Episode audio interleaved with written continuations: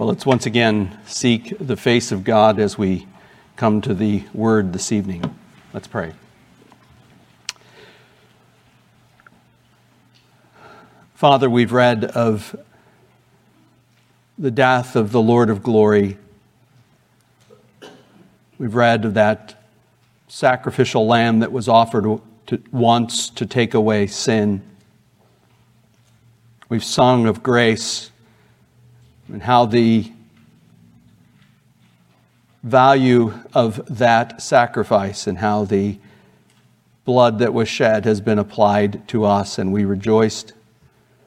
We need again to ask that you would cleanse us of all of our sins, and that you would, by your grace, that you would, in your amazing kindness, draw near to us and help us. Who are we to approach a holy God? We're your children, and we come in the name of the Lord of glory, your Son, whom you raised from the dead, who sits at your right hand, and ask that you would hear us and bless us for his sake. Amen. Amen. In Exodus chapter 3, we read of Moses. He saw a burning bush, and when he saw that burning bush, he was taken up with it, and he immediately had to say, I've got to go see what's going on over there. This bush is on fire and it's not being consumed. There he meets with the God of the Scriptures. He meets with the true and the living God. And he's commissioned to go and speak to Pharaoh. And he responds, Who am I that I should go to Pharaoh and that I should bring the sons of Israel out of Egypt? God answers his question, addresses him, and gives him encouragements. And he responds, Behold, I am going to the sons of Israel, and I will say to them, The God of your fathers has sent me to you. Now they may say to me, What is his name? what shall I say to them? So God tells him his name, his memorial name I am that I am. What if they won't believe? God says, What you got in your hand? He gives him those, those signs. And then Moses says, Please, Lord, I have never been eloquent, neither recently nor in time past, nor since you have spoken to your servant, for I am slow of speech and slow of tongue. Yahweh said to him, Who has made man's mouth? Or who makes him mute or deaf or seeing or blind? Is it not I, Yahweh? Now then, go. And I, even I, will be with your mouth and teach you what you are to say.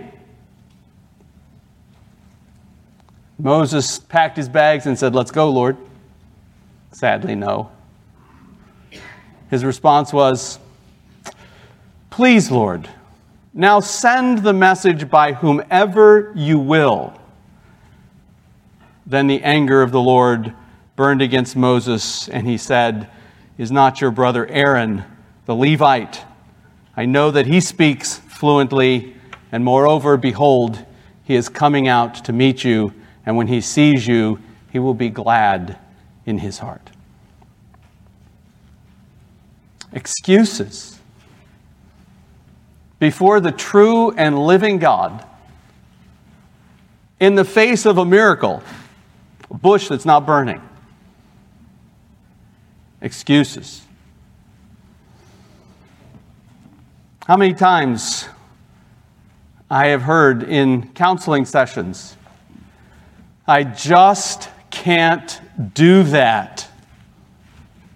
How many times my own heart has said to me, I just can't do this.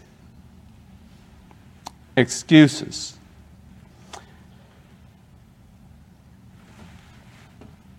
There are so many, so many commands in the Word of God.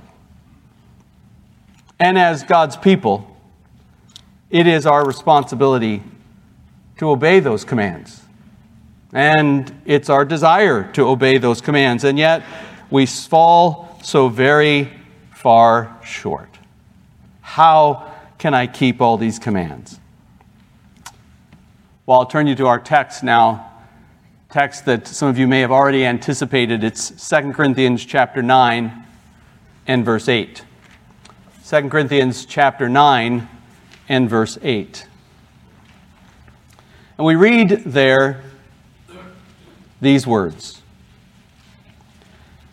And God is able to make every grace abound to you, so that in everything, at every time, having every sufficiency, you may have an abundance for every good deed.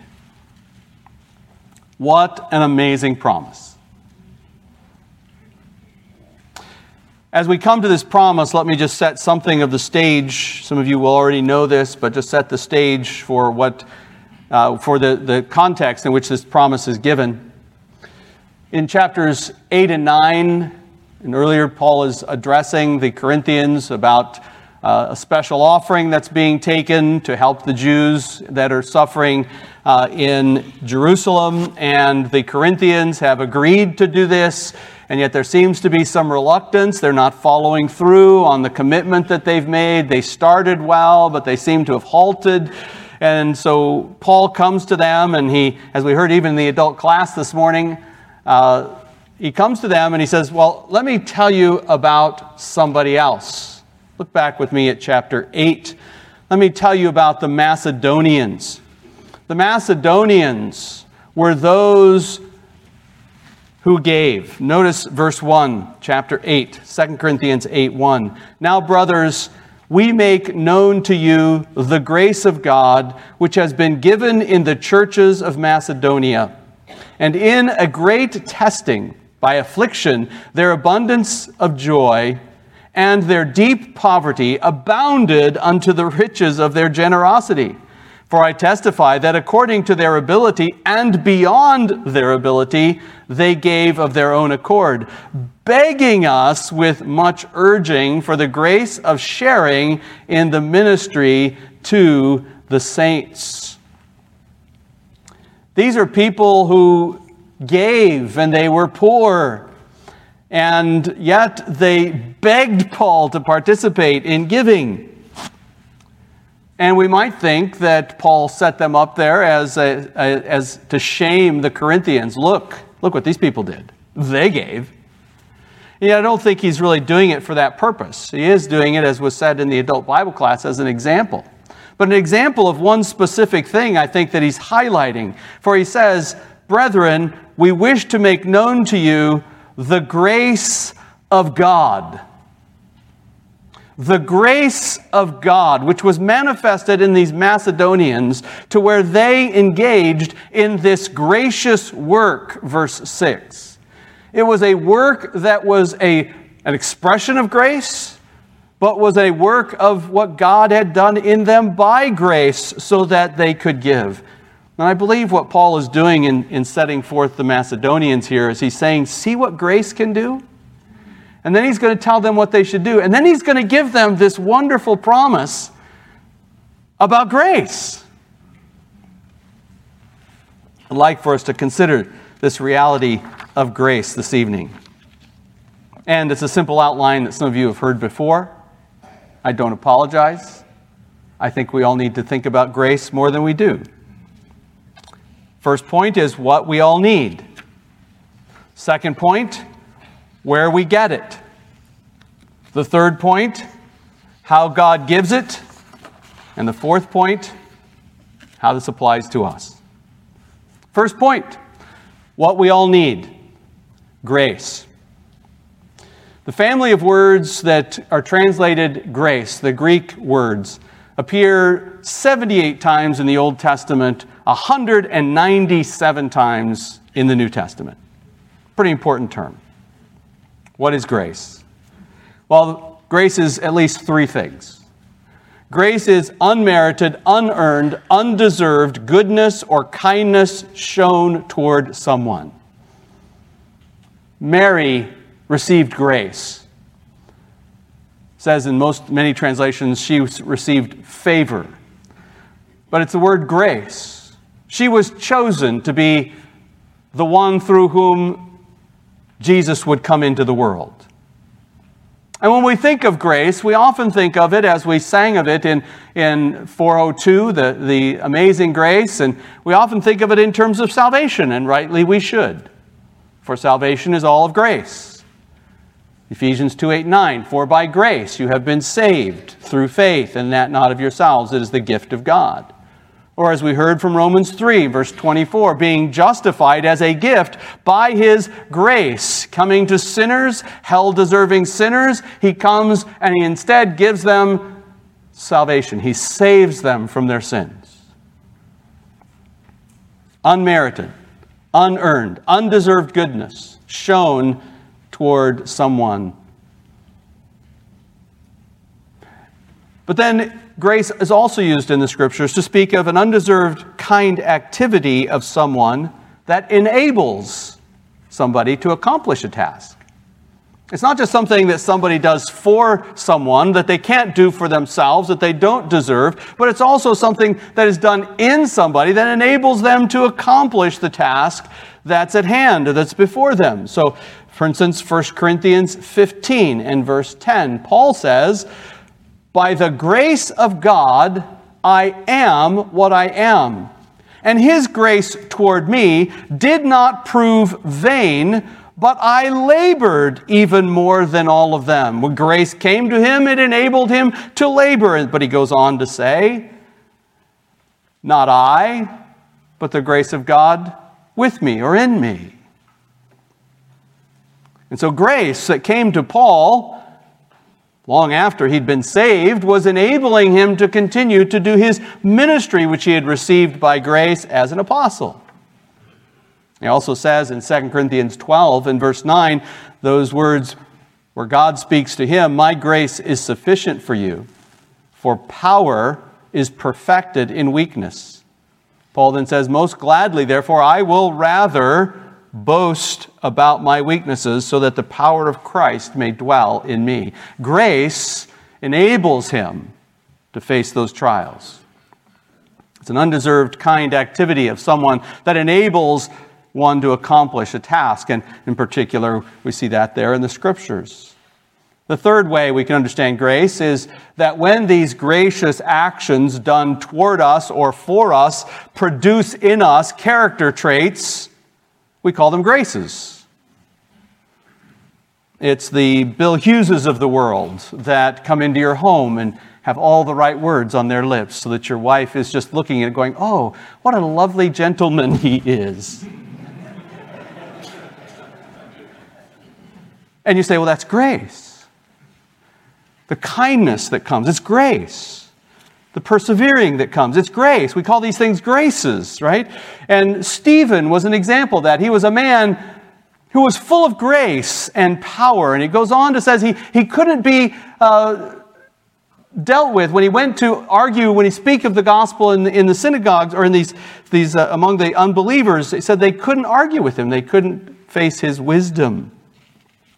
Or 1 Peter chapter 4 and verse 10, as each one has received a special gift, employ it in serving one another as good stewards of the manifold grace of God.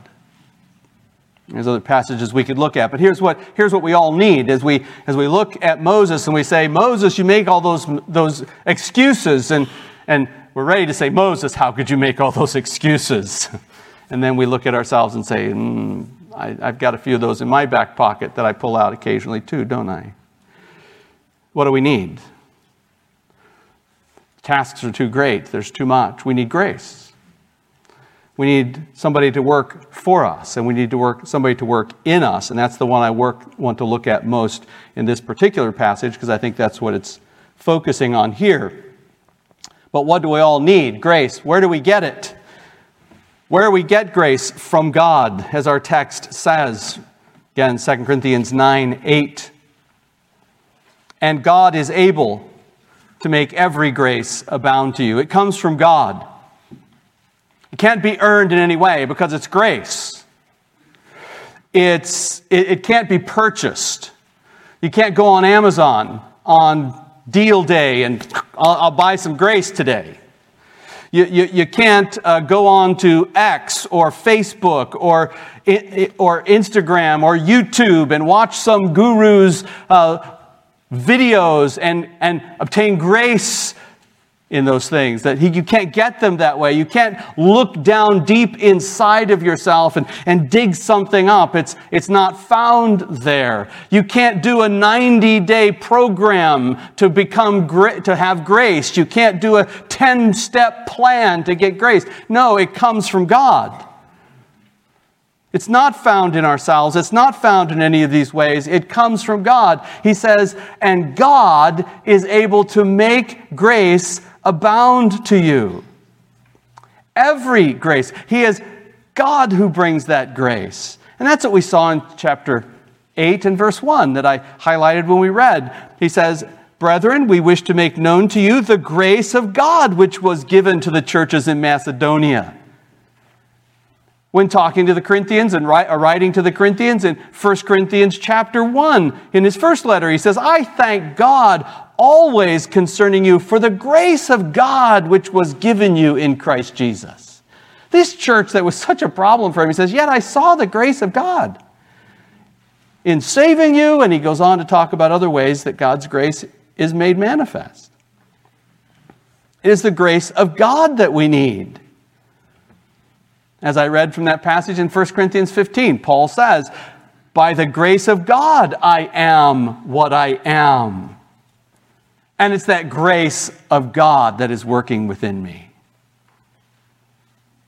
Now, our text tells us God is able to make every grace abound to you. And, and I read that, and every time I read it, I'm thankful for it, but it always sounds too minimal God is able? Uh, it, it, it's, it's more than that.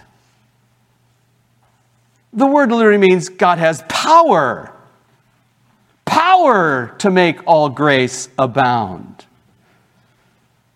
It was Thomas Manton who said, and when he says God is able, it not only implies that God is the fountain of all plenty and sovereign disposer of it, and so has power to make you the richer rather than the poorer by your liberality, to make every alms you give like the oil in the cruse, to multiply as you pour it out, that there shall be enough for every object and every occasion. And he says that's all, it's, all it's, it's not just all that. But also, it's not just that he can do that, it's that he is sure to do that. He is sure to make it good. It's not amazing then to understand why Peter calls God the God of all grace. I've said it before, that's one of my favorite titles of God the God of all grace. Because that's the kind of God I need. I don't need a God of some grace. I don't need a God of a certain kind of grace. I need a God of all grace. He does not lack the ability, he does not lack the resources, and he does not lack the willingness to give us what we need in grace. We all need it, and God gives it. Third, how God gives it. Listen to the words of our text again. And I'm reading again from this updated version of the New American Standard here because I, I like the way it takes this pas pasa pan, which is the Greek word for all, all, all, or every, every, every, and they, he, they, they use the same translation for the word every time it appears in this verse. And God is able to make every grace abound to you, so that in everything, at every time, having every sufficiency, you have an abundance for every good work. You kind of get the impact of what Paul is doing here with Paul's typical way of just piling words on words so that we can really drive the thing home to us. Every grace, everything, at every time, having every sufficiency for every good deed. And then there's those words in between make grace abound, sufficiency, have an abundance. Let's, let's just take these phrase by phrase. What he gives every grace. Peter calls it the multicolored grace of God. Your translation probably said the, man, the manifold grace of God or something like that, or varied grace of God. The word literally means multicolored. It's just that, it's just that, that kaleidoscope of, of colors. God's grace is this white light that just, when you spread it out, it, it's, it's just incredibly varied. It's the whole spectrum, not just one band.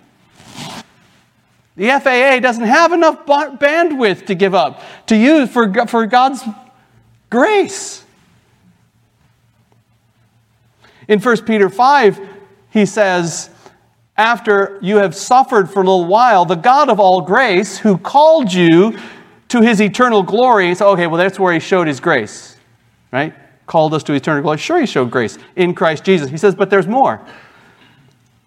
After you have suffered for a little while, the God of all grace, who called you to his eternal glory in Christ, will himself perfect, confirm, strengthen, and establish you. Those are all expressions of his grace. Every grace. Again, he's not a specialist in this. In one sense, he's a specialist at every, at every level, if you will, of giving grace and when He gives it? At every time. Or at all times. In every circumstance. God's not available um, just from 9 to 5. It, it's not just occasionally that He gives grace, every time at all times. And it's not just certain circumstances that, that he's good at handling. Right? You call your plumber to take care of your furnace. You call the carpenter to take care of the, the, the squeaky door or the, or the cabinets. Right? Then they come in and they do the thing. Says, but God says, whatever circumstance you're in, I've got grace for it.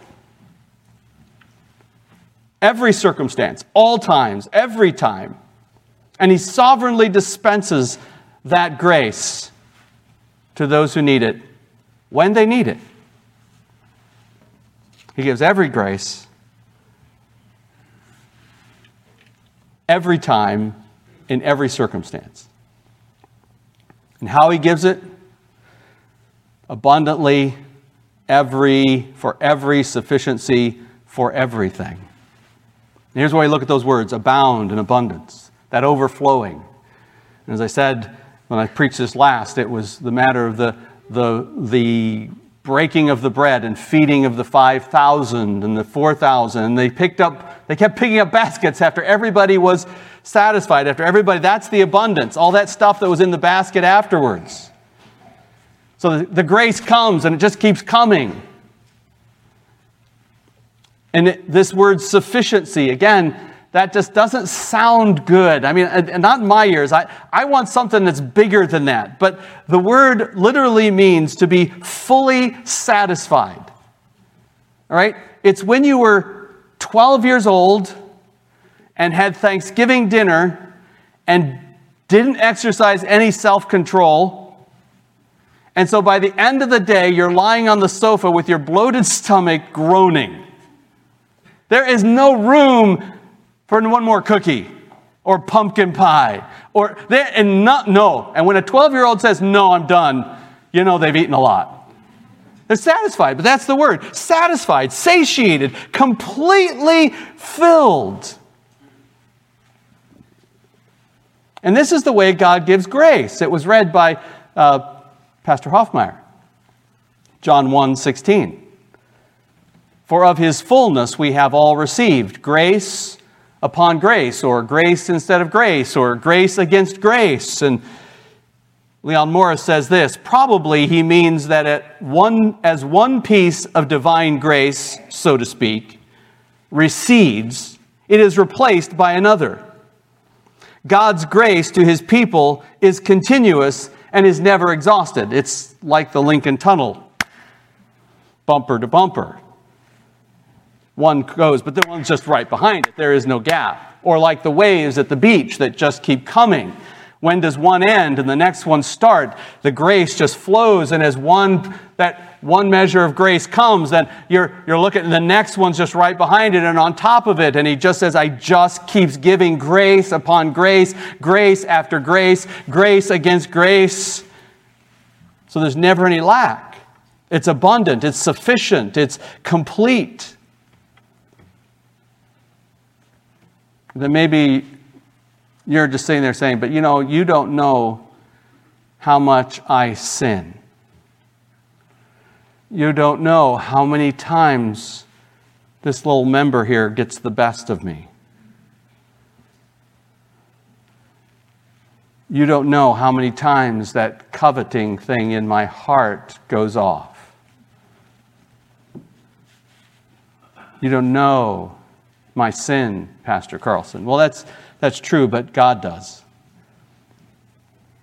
And the law makes it very plain that we're all sinners, doesn't it? Because the law came in that transgressions would increase. But as we heard the words go, words go on, but where sin increases, grace does much more abound. And that's why Paul that's why David prayed.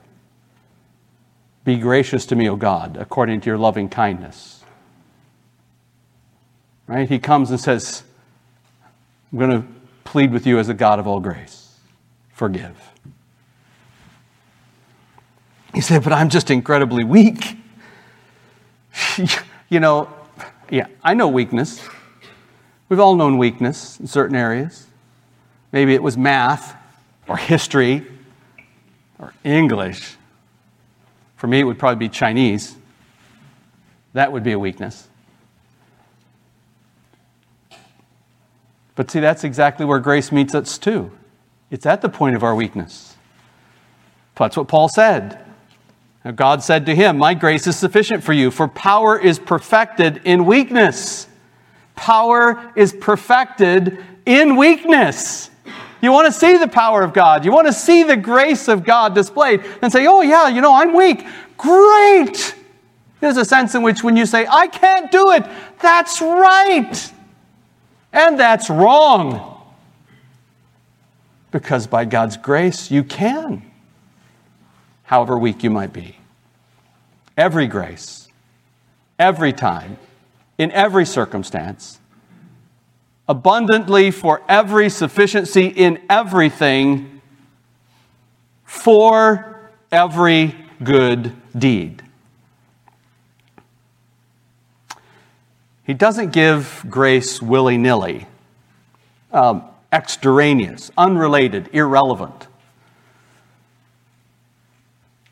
Sitting down to do a math test, and God comes and says, Okay, boom, big muscles. Doesn't, it's not really helping me with my math. It's not what I need. What I need is I need rec- to be able to recall the things I've studied. I need to be able to process what's in front of me. I need that grace.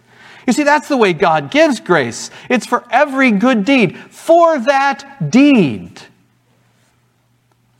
When He gives, and what He gives, He gives that it might meet the need, and He gives that it might be given, that it might be used. As is commonly said, God invests where He gets the greatest returns. He's going to give grace. It's because He wants you to use that grace for the good deeds that He has set out for you. And you can never outstrip God, run farther than His grace can reach. You can never exhaust God by going longer than He can last. No, God is never at a loss and never a debtor. He meets those needs for every good deed. And that's why in 2 Corinthians 9 and verse 14, he speaks about the surpassing grace of God.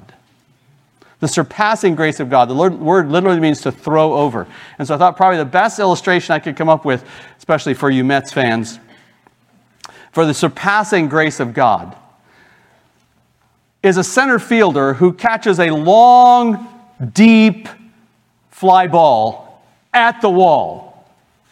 Doesn't catch it before it bounces on the ground, and the guy from third base is running home. And so he picks up the ball and he throws it. He throws it over the cutoff man, past the pitcher, straight to the mound to tag the man out. That's surpassing. That's the kind of grace God gives. It is way over anything you could imagine. It is a surpassing grace of God. God gives it, and I summarize all that by saying God gives it graciously. How does all this apply to us? Ah, it goes on and on and on, the applications.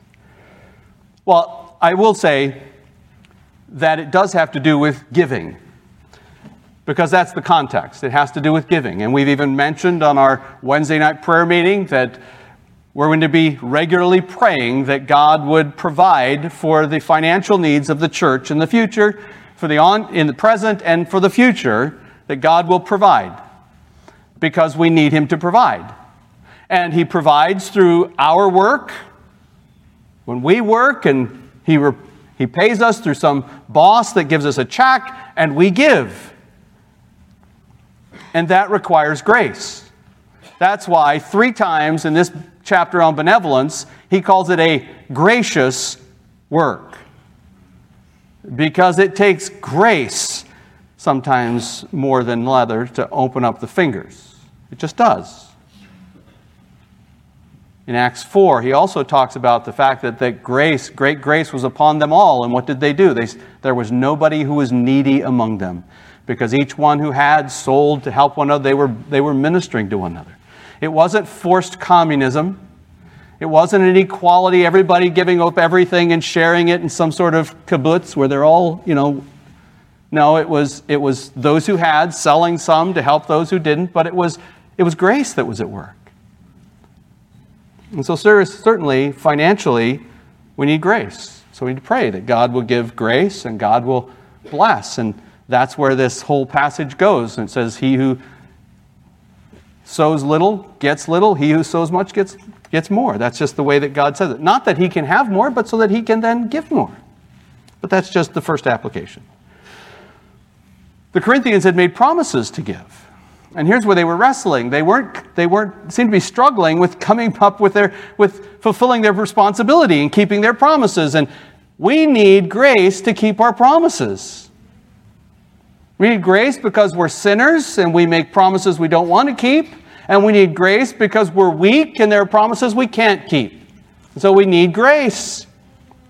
If you're married, you made vows. You made promises before God, covenant promises before God, and you can't keep those promises on your own. And you might be able to do pretty well, but all that's common grace. But the fact of the matter is, we need grace. We're working through our church polity and we're talking about church membership and the responsibilities of church membership. And to do those things that we're called on to do as members, we need grace. We're making promises to be at the stated meetings, to promote the edification of the people of God, to, to evangelize, to maintain our own spiritual walk before God, to we're, we're, we've made promises. And we need grace to keep all those promises. And in fact, every yes that we say, we need promise, we need grace to keep that promise to say yes, to fulfill what we said yes to and what we said no to, because every yes, yes, and no, no is as if we had sworn, as, as it were, before God. And God holds us very accountable for the vows that we make before Him. We all need grace. We need grace at every level, heart levels. The commentator Lenski speaks about the fact that we need uh, grace in our hearts, the, the good works of, in our hearts of, of these things faith, love, tenderness, pity, strength, courage, energy, zeal, enlightenment, wisdom, and in order for those good deeds to take place in our hearts, to exercise those things in a way that's pleasing to God, we need grace. If we're to have the fruit of the Spirit, we need the Spirit's work in our lives. We need grace. That there would be love, joy, peace, patience, kindness, goodness, faithfulness, gentleness, self control. We need grace to live holy lives. We need grace to act the way we ought to in every circumstance, to know when to speak and when not to speak, to how to be kind when, when somebody is sick, and how to, how to, how to live with the, wealth, with the wealth and health that God gives us to use it for the good of others. We need God's grace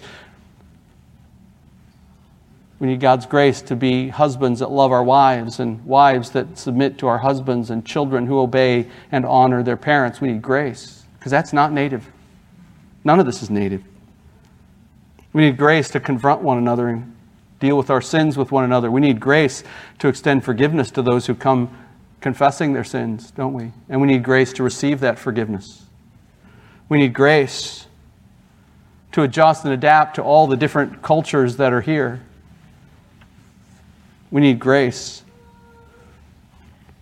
We need grace to tame our tongues. We need grace to set a door on our mouths. We need grace. And I think Paul and Peter both recognized how much we needed grace. Because almost every one of the epistles begins and ends with an apostolic blessing or an apostolic prayer for grace. Grace be to you. You might say grace and peace. They might say grace, mercy, and peace, but grace is always there. Grace at the beginning and the end. It's like, you know, I gave you all this stuff in between. I started with grace and I'm going to end with grace. You need grace. We need God to work in us that we might be able to do this. We cannot do these things on our own. And that's the first thing we need to recognize.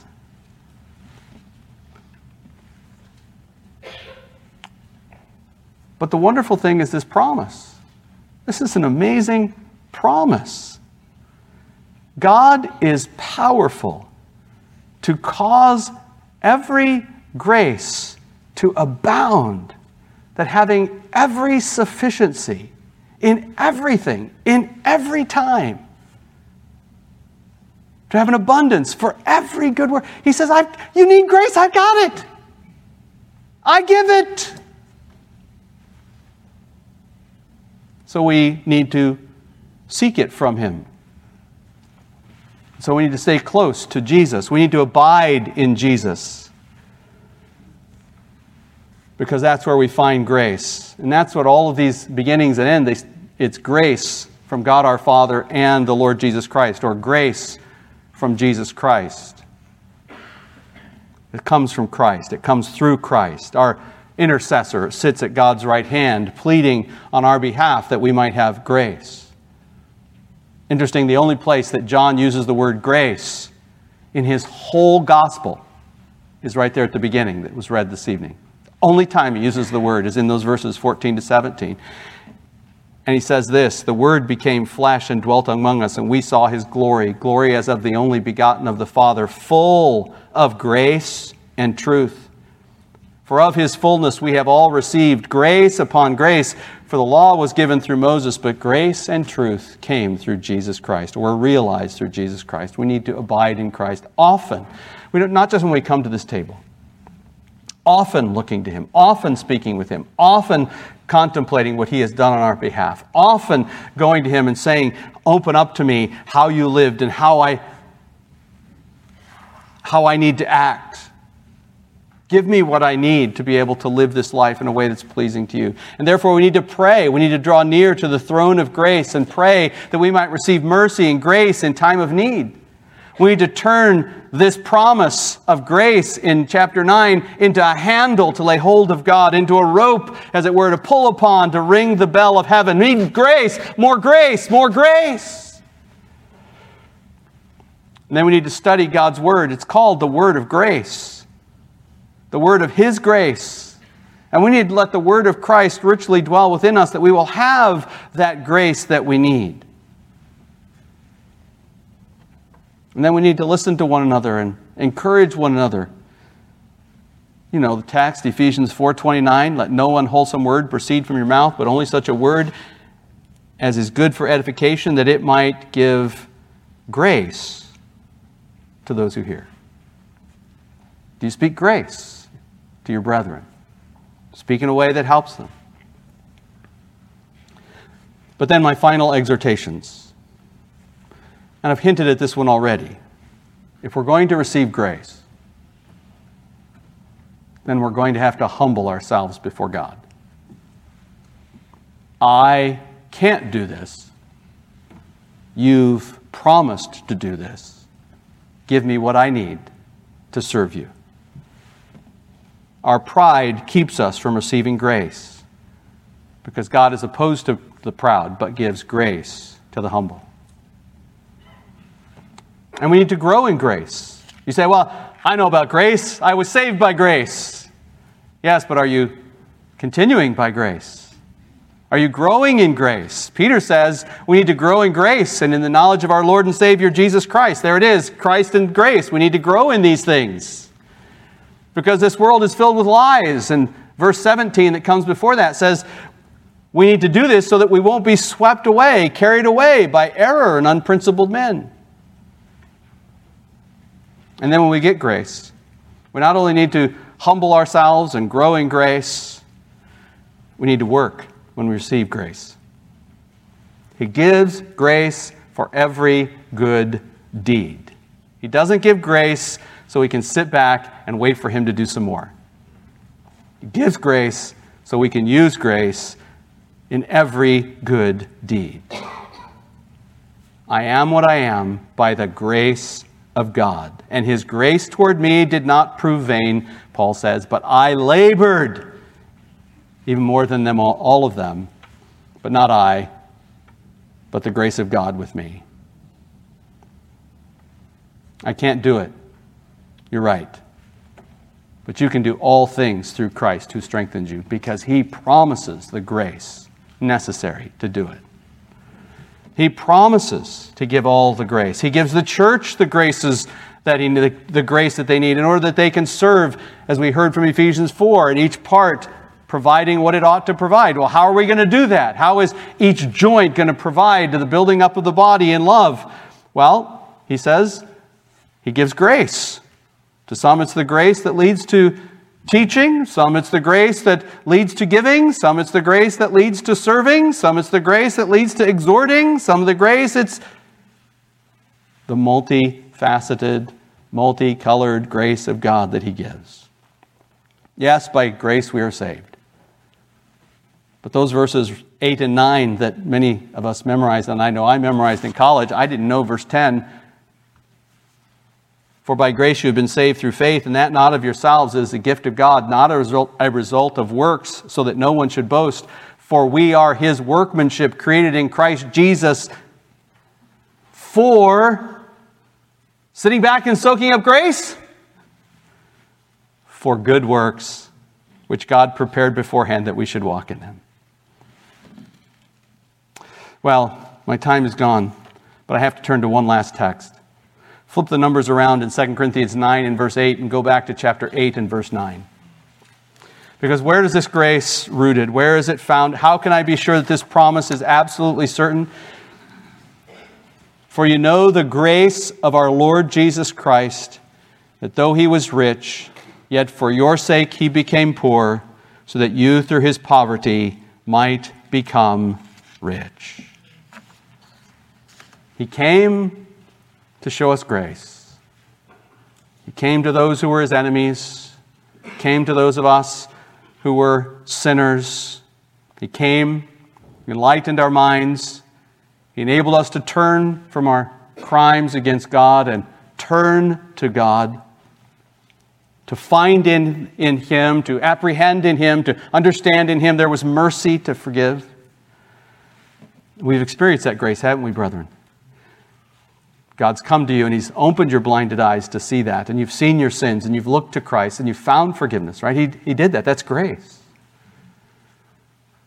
And grace that He forgave your sins, and grace that He, that he declared you righteous, and grace that he, that he adopted you into His family, and grace that He sent His Spirit to take up residence within you, and, and grace that he, he said He would never leave you nor forsake you, and grace that He says we're going to receive more of when He returns. Grace if He's given you all that, how will He not also give you everything that you need the grace that you need on a daily basis. If He's given you all that grace already, will He not give you what you need to fulfill the commandments, to do the good deeds that He's called you to do? He will. So it is wrong to say, I can't do this, unless you're saying, but He can. I can by His grace. Because you can. You can tame the tongue. You can govern the heart. You can control the mind. You can control your hands. You can control your feet. You can do what God asks you to do. I can do all things through Him. Because He gives that grace.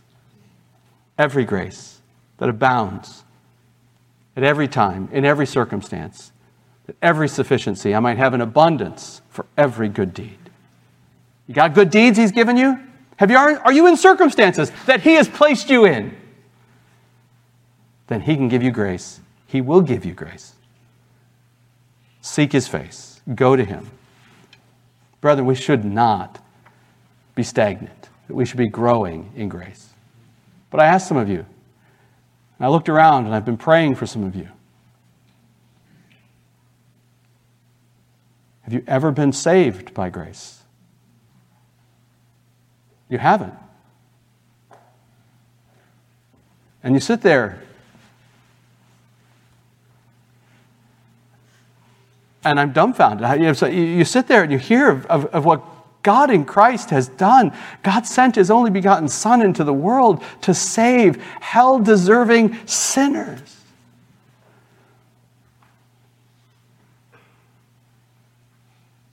And you'd rather hold on to some trinket in this world?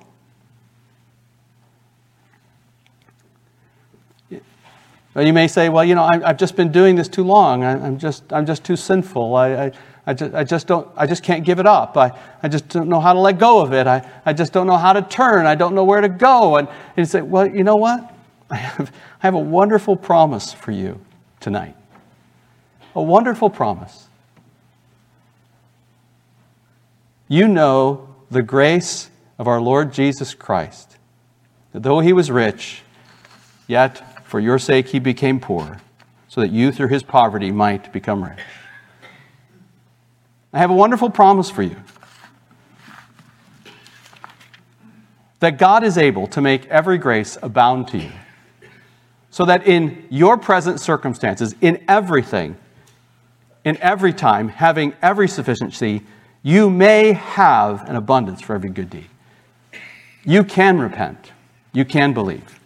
Oh, no, and I know, not on your own. I'm, I'm not giving up on my Calvinism here. I'm not giving up on my biblical beliefs that faith and repentance are gifts. But, you know, the fact of the matter is, if you turn to Christ and you seek Him and you cry out to Him, confessing your sins and believing upon Him, and you say, I believe you are God in the flesh, I believe you came to die for sinners, then afterwards you'll know that He was seeking you. But go to Him. He has all the grace you need to cleanse you of all your sins and to embrace you in His family. May God be pleased to make this promise rich to all of us. Let's pray. Father in heaven, be gracious, be gracious to us. Forgive us our many sins, deliver us from our many weaknesses, deliver those who are yet in bondage to sin. By your grace, come in power and deliver those who are in bondage to sin. And help us, your people, to cling to Christ and to grow in grace. In Jesus' name we pray. Amen.